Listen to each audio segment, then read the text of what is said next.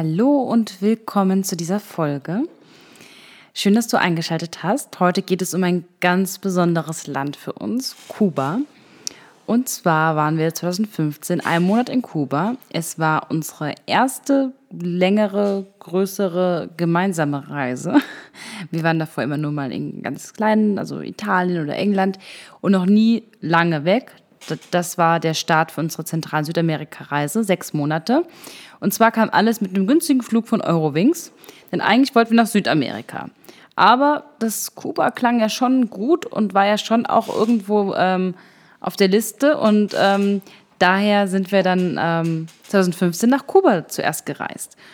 Und ähm, ja, waren zweimal in Havanna, waren in Varadero, in dem untouristischeren Teil im Süden von diesem Strandzipfel. Matanzas, Playa Laga und Vinales. Und heute geht es um Geschichten über Vinales, das bekannt für Kaffee und die allerbesten Zigarren ist. Ja, genau. Also wir sind dann von äh, unserem Startpunkt aus, ach Quatsch, das war ein bisschen später. Ähm, das war schon eher im letzten Drittel von ja. unserem Kuba-Aufenthalt äh, nach Vinales, ins Vinales-Tal. Es ist äh, sehr grün und, und hügelig dort.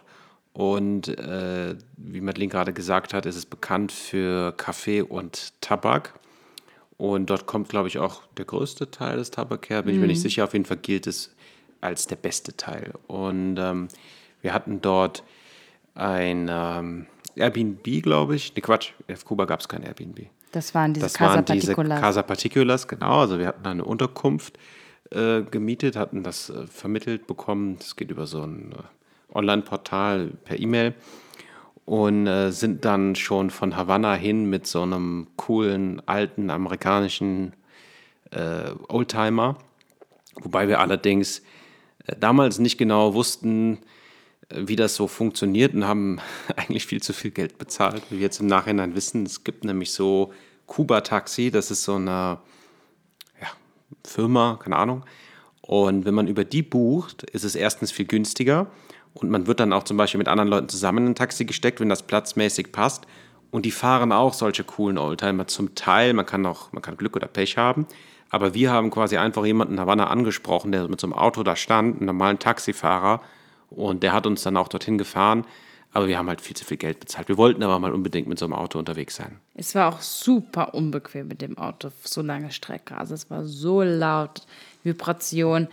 Das ist super cool, keine Frage, aber puh, vier Stunden Fahrt, ja, das muss, muss, muss vielleicht nicht sein. Also war sehr anstrengend. Also das hatten wir schon direkt gemerkt. Und wir hatten noch fast einen Unfall, als ein Baum auf der Straße auf einmal äh, lag und wir ausweichen mussten, was sehr neblig war. Aber egal, wir kamen in Vinales dann an, unserer Unterkunft.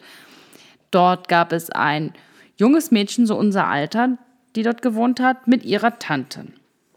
Und die Tante war der Knaller. Also die Tante, es war für uns die verrückte Tante, also da weiß der Michi genau, was wenn ich meine, wenn ich sage die verrückte Tante.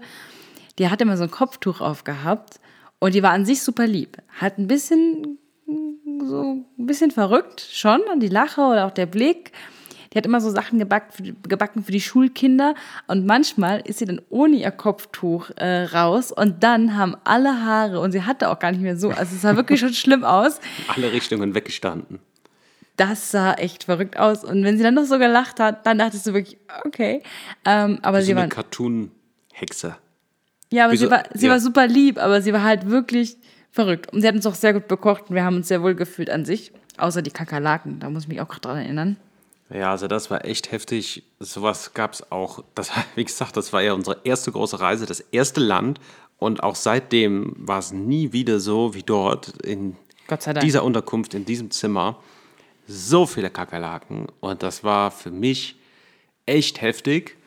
Und äh, ich meine, heute, ich meine, das war echt extrem. Aber also heute haben wir wenig Probleme damit. Ähm, Kakerlaken, ja, die machen nichts, ne? die, die können. Eigentlich die nicht. leben nur da und laufen da rum und es ist einem zwar irgendwie unangenehm. Manche fliegen. Auch. Aber äh, es, ist, es ist ja nichts Schlimmes. Also es gibt schlimmere Dinge, als Kakerlaken im Zimmer zu haben. Und trotzdem ist es irgendwo ekelhaft. Zu Unrecht vielleicht, aber es ist einfach so ein. Der Gedanke an Kakerlaken ist halt immer an so Müll und Dreck und Essensreste und Untergrund. Wie eine Ratte gilt es einfach als was als eklig ist. Dabei reinigt sich eine Kakerlake sogar super überdurchschnittlich viel und gilt sogar als, glaube ich, äh, sauberstes. Äh, Ja, ich weiß nicht, ob das sauberste Tier der Doch, Welt ist, aber es weil es sich acht Stunden am Tag oder verbringt sowas- sehr viel Zeit am Tag, damit sich selbst zu putzen. Aber- Auf jeden Fall waren dort so viele. Genau, die Also- Horrorsache, du kommst ins Zimmer, du machst das Licht an und du siehst es einfach nur in allen Ecken krabbeln. Und dann krabbeln die auch alle zum Bett. Und das war ein geschlossener Raum. Da war zwar so Vorhänge, weil die Wände schon ein bisschen kaputt waren, sah alles ein bisschen, bisschen naja aus. Aber du denkst so, wo sind die jetzt hin? In der Matratze. Und ähm, Und du weißt halt auch, wenn du dann das Licht ausmachst und im Bett liegst, dass sie wieder rauskommen und da rumkrabbeln. Ja. Und du hörst die dann auch, es knackt dann so. Also nach ein paar Tagen ging es besser, aber die ersten Tage waren hart. Wir hatten dann so ein Beigon-Spray gehabt. Das ist so ein Kakerlakenvernichtungszeug, Chemiekeule. Da haben wir auch im Bad den Abfluss und alles mal reingeräuchert. Die kommen natürlich dann alle raus, aber irgendwann nach so äh, fünf Metern, ja, sterben sie halt. Das ist, das ist sehr grausam, aber auf jeden Fall hat mich das damals, muss ich sagen, traumatisiert. Also ich habe danach monatelang, selbst in Deutschland wieder, wenn ich abends, nachts auf Toilette gegangen bin, das Licht angemacht, danach Ausschau gehalten, wo die Kakerlaken alle sind. Äh, das war echt heavy, wenn man das nicht gewohnt ist und damit nicht klarkommt.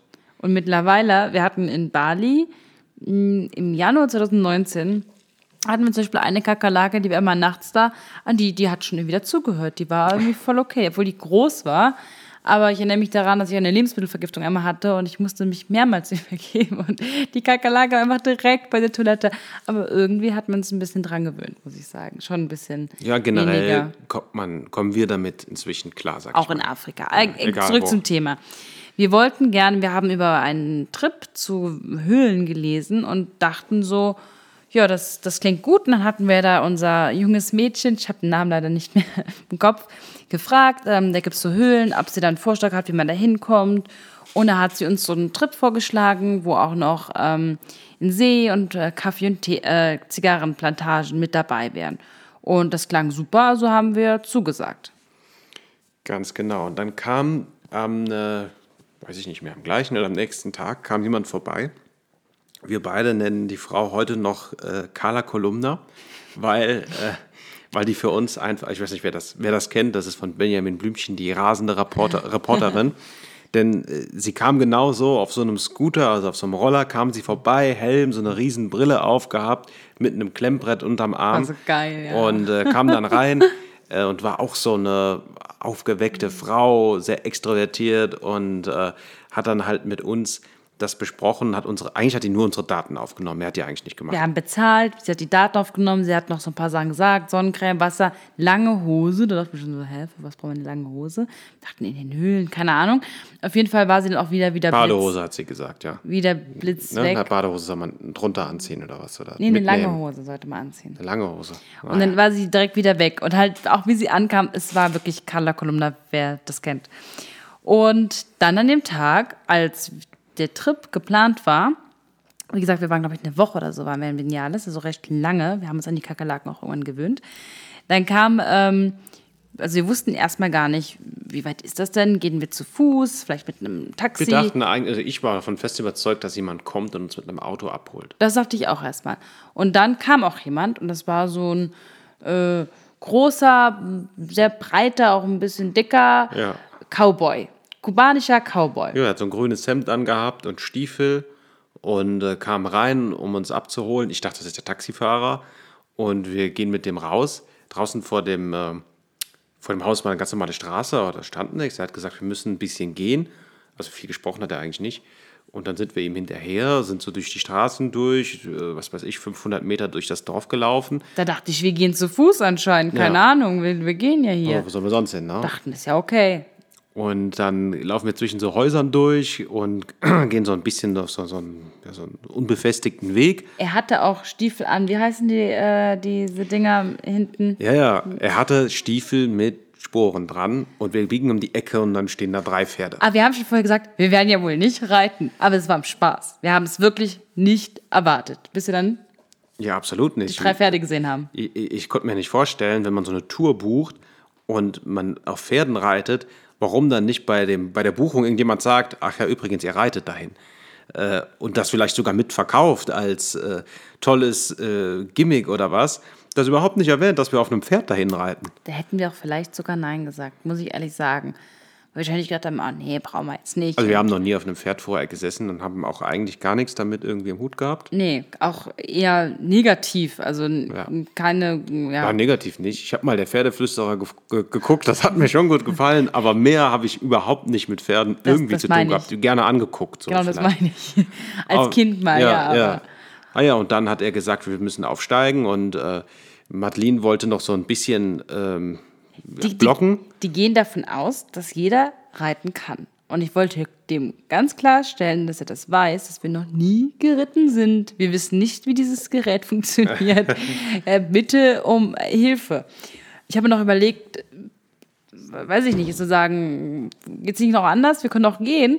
Aber der Michi saß schon und bevor ich mich umsehen konnte, saß ich praktisch auch schon. Es wurde erklärt, links, rechts, geradeaus, zurück zurück nicht zu festziehen, sonst geht's hoch vorne. Ach. Und die Pferde sind dann, dann ging's los. Eigentlich sind die Pferde automatisch losgelaufen. Ja. Und die kannten auch den Weg. Die gehen das wahrscheinlich täglich oder fast täglich. Ich muss sagen, es war einfach. Außer, dass unsere Pferde immer wieder ein, ein kleines Battle hatten und dann immer so einen Trab gerieten. Also es war so, ein Pferd war vorne und das, das andere Pferd, also einer von uns war vorne, der andere in der Mitte und er ist immer ganz hinten geritten. Und ähm, das, das Pferd, das als zweites, also in, in der Mitte gelaufen ist, wenn das, das ist dann ein bisschen schneller geworden, dass es schon fast so auf Augenhöhe mit dem ersten Pferd war. Und immer wenn diese Situation entstanden ist, dann wollte es überholen, mhm. aber das vordere Pferd wollte das nicht zulassen. Und dann gab es immer so ein kleines Wettrennen. Das heißt, vom normalen Gang ist dann Trab geworden und immer schneller und schneller und schneller. Und du hast da gesessen und hast das irgendwie so eigentlich hat man nicht viel machen können. Ne? Du hast einfach hingenommen. Das ist ein Problem, wenn der Reiter praktisch äh, eigentlich gar nicht will und das Pferd einfach was macht. Aber es war ja für uns gut, weil wir konnten ja auch gar nicht viel mehr. Es war auf jeden Fall so, dass wir noch durch dicken Schlamm gegangen sind. Es war schon eine abenteuerliche, äh, ähm, abenteuerlicher Ausritt gewesen. Ja, es war, es war, wirklich viel Schlamm. Ich erinnere mich, ja. dass das Pferd bis zum Knöchel, also nicht bis zum Knöchel, bis zum Knie. Da hat einmal fast einen Spagat gemacht mit den Hinterbeinen. Ja, weil es weggerutscht ist. Und diese Blob-Geräusche, wenn es das rauszieht, gell? Also ich erinnere mich noch gut daran. Ja, wir waren auch verspritzt mit Matsch komplett, ja. weil, da, weil es halt so hochgespritzt ist beim Gehen. Ich dachte, das Pferd überlebt das nicht. Ich steig ab und keine Ahnung was. Ne? Ich schwimme da lieber durch. Es war, genau, es war auf jeden Fall abenteuerlich und der, ähm, sagen wir mal Cowboy, wir wissen auch nicht, wie er heißt. Er hat auch nicht viel gesprochen, glaube ich. Nee, er war sehr ruhiger Mann. Der hat auch äh, immer mal mit jemandem ähm, geredet und hat auch irgendwie vorgezeigt, dass er sein, dass seine Pferde wohl, dass er, er hat ein sehr junges Pferd gehabt, wie gut es da dressiert war, glaube ich, oder sowas. Auf jeden Fall hat er uns auch mal alleine gelassen und ähm, das war schon immer lustig, weil der hat sich da wirklich, ich will nicht sagen, der hat sich nicht drum gekümmert, aber der hat uns da einfach gehen lassen. Ja, aber unsere Pferde kannten ja auch den Weg. Ja, aber ich. Oder haben angehalten und gegessen. Ich habe eins immer essen lassen. Ja, Soll essen. Ja, ist okay. es wollte auch essen. Ja. Ich habe gesagt, hier ist, hier ist Gras. So, und ähm, es war auf jeden Fall sehr toll. Wir wollten kurz danach eine Pferderange aufmachen. Also wir waren begeistert vom Reiten. Es ja. war sehr toll, dass es dann so kam. Auch ist immer noch der Plan. Äh, ja, C eigentlich oder D, weiß ich nicht, irgend so ein Ausstiegsplan für den Fall, dass die anderen Pläne alle scheitern. Machen wir einfach eine Ranch auf und dressieren Pferde, haben zwar überhaupt keine Ahnung und sind seitdem auch nicht mehr geritten. Aber wäre cool. Ja, aber wäre cool. Also es hat uns schon begeistert. So. Auf jeden Fall waren wir dann auf dieser Kaffeeplantage. Also wir waren auf der Zigarrenplantage, die war toll. Wir haben viel gezeigt bekommen, private Führungen, haben Zigarren gekauft, haben die dann auch da gerollt und alles. Aber ich will nicht zu viel ausschweifen. ausschweifen. Schweifen, es geht ja. nämlich noch um den letzten Punkt, den Plumpsklo. Den muss ich jetzt erzählen. Wir waren auf dieser Kaffeeplantage. Und ich musste sehr dringend auf Toilette. Und ähm, bin dann nach dieser kleinen ersten Führung, habe ich da gesehen, das ist ein Toilettenhäuschen, so ein Holzhäuschen. Und dachte, prima, ich gehe kurz mal auf Toilette. Ich habe diese Toilette ich, die, ich konnte nicht auf Toilette gehen. Also so viel schon mal dazu. Und es ist ja nur ein kleines Geschäft gewesen. Es mir, normalerweise ist mir egal, wie die Toilette aussieht.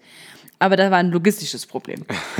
Denn diese Toilette war, ähm, an sich war das ein großer Holzkasten. Ähm, so ungefähr Madeline zeigt das übrigens gerade, wie hoch der ist. Ich überlege noch. Ich überlege noch. Ich sagen, also ich denke schon, dass es einen guten Meter hoch war. Nee, das heißt, Meter, es, war, es war unmöglich, unmöglich, ja, mit den Beinen, mit den Füßen den Boden zu berühren, wenn man draufgesessen hat. Jetzt kommt, jetzt Und es kommt, war halt ein geschlossener Kasten. Ja, der war so, so ein Quadratmeter auch. Äh, breite Fläche. Fläche. Und in der Mitte, also nicht weiter vorne, in der Mitte war dann ein Loch, wo man sich praktisch hätte draufsetzen sollen. Nichts sonst. Also war wirklich einfach nur ein Loch. Und da hätte man dann praktisch was durchmachen können. Was an sich kein Problem ist. Also das wäre. Naja, ich meine, das ist ja schon mal ziemlich äh, kreativ, sowas zu bauen. Das Loch war so weit nach hinten versetzt. Man Mitte. hätte dort quasi mit ausgestreckten Beinen auf dem Deckel sitzen müssen, über dem Loch. Jetzt ist aber das Problem, diese Holzkonstruktion. Oder man hätte vielleicht, vielleicht war auch gedacht, dass man sich oben in der Hocke drauf Das wär, stellt. ja, ja, aber diese Holzkonstruktion war so wackelig und unsicher, dass ich trotz aller Dringlichkeit gedacht habe, das traue ich mich nicht. Darunter habe ich nämlich gesehen, was da war. Da war wahrscheinlich fünf Ja, Meter, fünf Meter Scheiße. Und da habe ich an eine Szene, vielleicht kennt ihr den Film von Slumdog Millionär gedacht und dachte mir, so will ich nicht da rausgehen. Weil es war echt so unsicher. Ich konnte wirklich nicht diese Kiste, ich glaube, sie wäre zerbrochen. Ich weiß es nicht. Keine Ahnung, wie sie sich das denken. Vielleicht kennt jemand die Kaffeeplantage und war da mal auf Toilette und ist noch sauber geblieben. Ich habe gedacht, nee, es geht nicht. Und dann bin ich zu dir und du hast, und ich habe schon so geguckt und du hast gesagt, wie, was jetzt nicht auf Toilette? Ich so, das ging nicht. Ich Geh mal gucken, ob nicht. das geht. Ich- Das ging nicht, Ja, gell? ich habe dann auch keinen Rat gehabt. Du bist dann auch noch gegangen, für dich war es dann meine, leichter. Ich kann ja.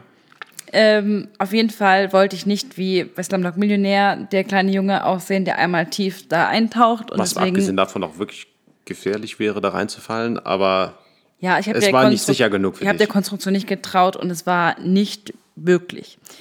Auf jeden Fall war am Ende noch äh, in einem See schwimmen, was total schön war. Also am Ende der Tour. Und das Interessante war, es gab diese vier Stationen. Das heißt, äh, ich weiß nicht mehr genau die Reihenfolge, aber ich glaube, es war äh, Tabakplantage, Kaffeeplantage und dann die Höhle und dann am Schluss der See auf dem Rückweg.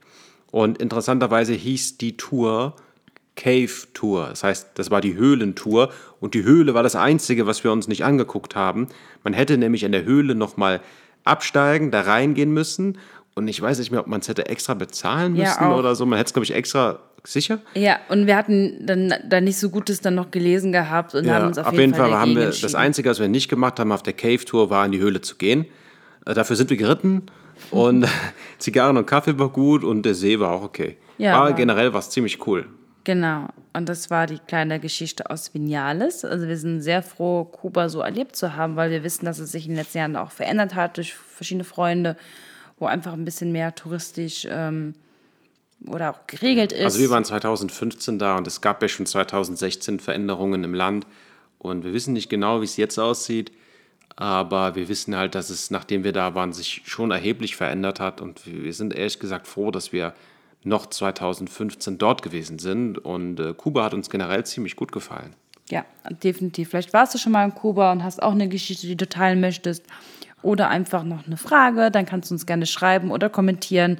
Wir freuen uns sehr. Es geht auch bald weiter mit Kuba-Geschichten. Ja, genau. In der nächsten Folge gibt es noch eine Kuba-Geschichte und es wäre schön, wenn du dran bleibst und auch bei der nächsten Folge dabei bist. Bis dann.